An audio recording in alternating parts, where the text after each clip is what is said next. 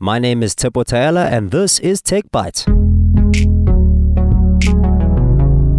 Comic Con is back and the hype is starting to boil over. This year we'll be pulling up to the Johannesburg Expo Center with three halls of nerdiness to explore from the 22nd to the 25th of September, and that's shaping up to be the perfect weekend. Don't forget that you can win Comic Con tickets, weekend passes, and photo vouchers with stuff and Telkom versus gaming. Sony Studios mobile division is a thing now, and PlayStation is making mobile games. The spin off mobile division recently acquired Savage Game Studios Sony's end goal is to expand all of its existing IP to PC, TV, movies, and now mobile. In other news, why physical credit cards are giving way to digital wallets and smartphones, and the Asus ZenBook 17 Fold, the first hands on, one way to make a keyboard sandwich. All this and more on stuff.co.za.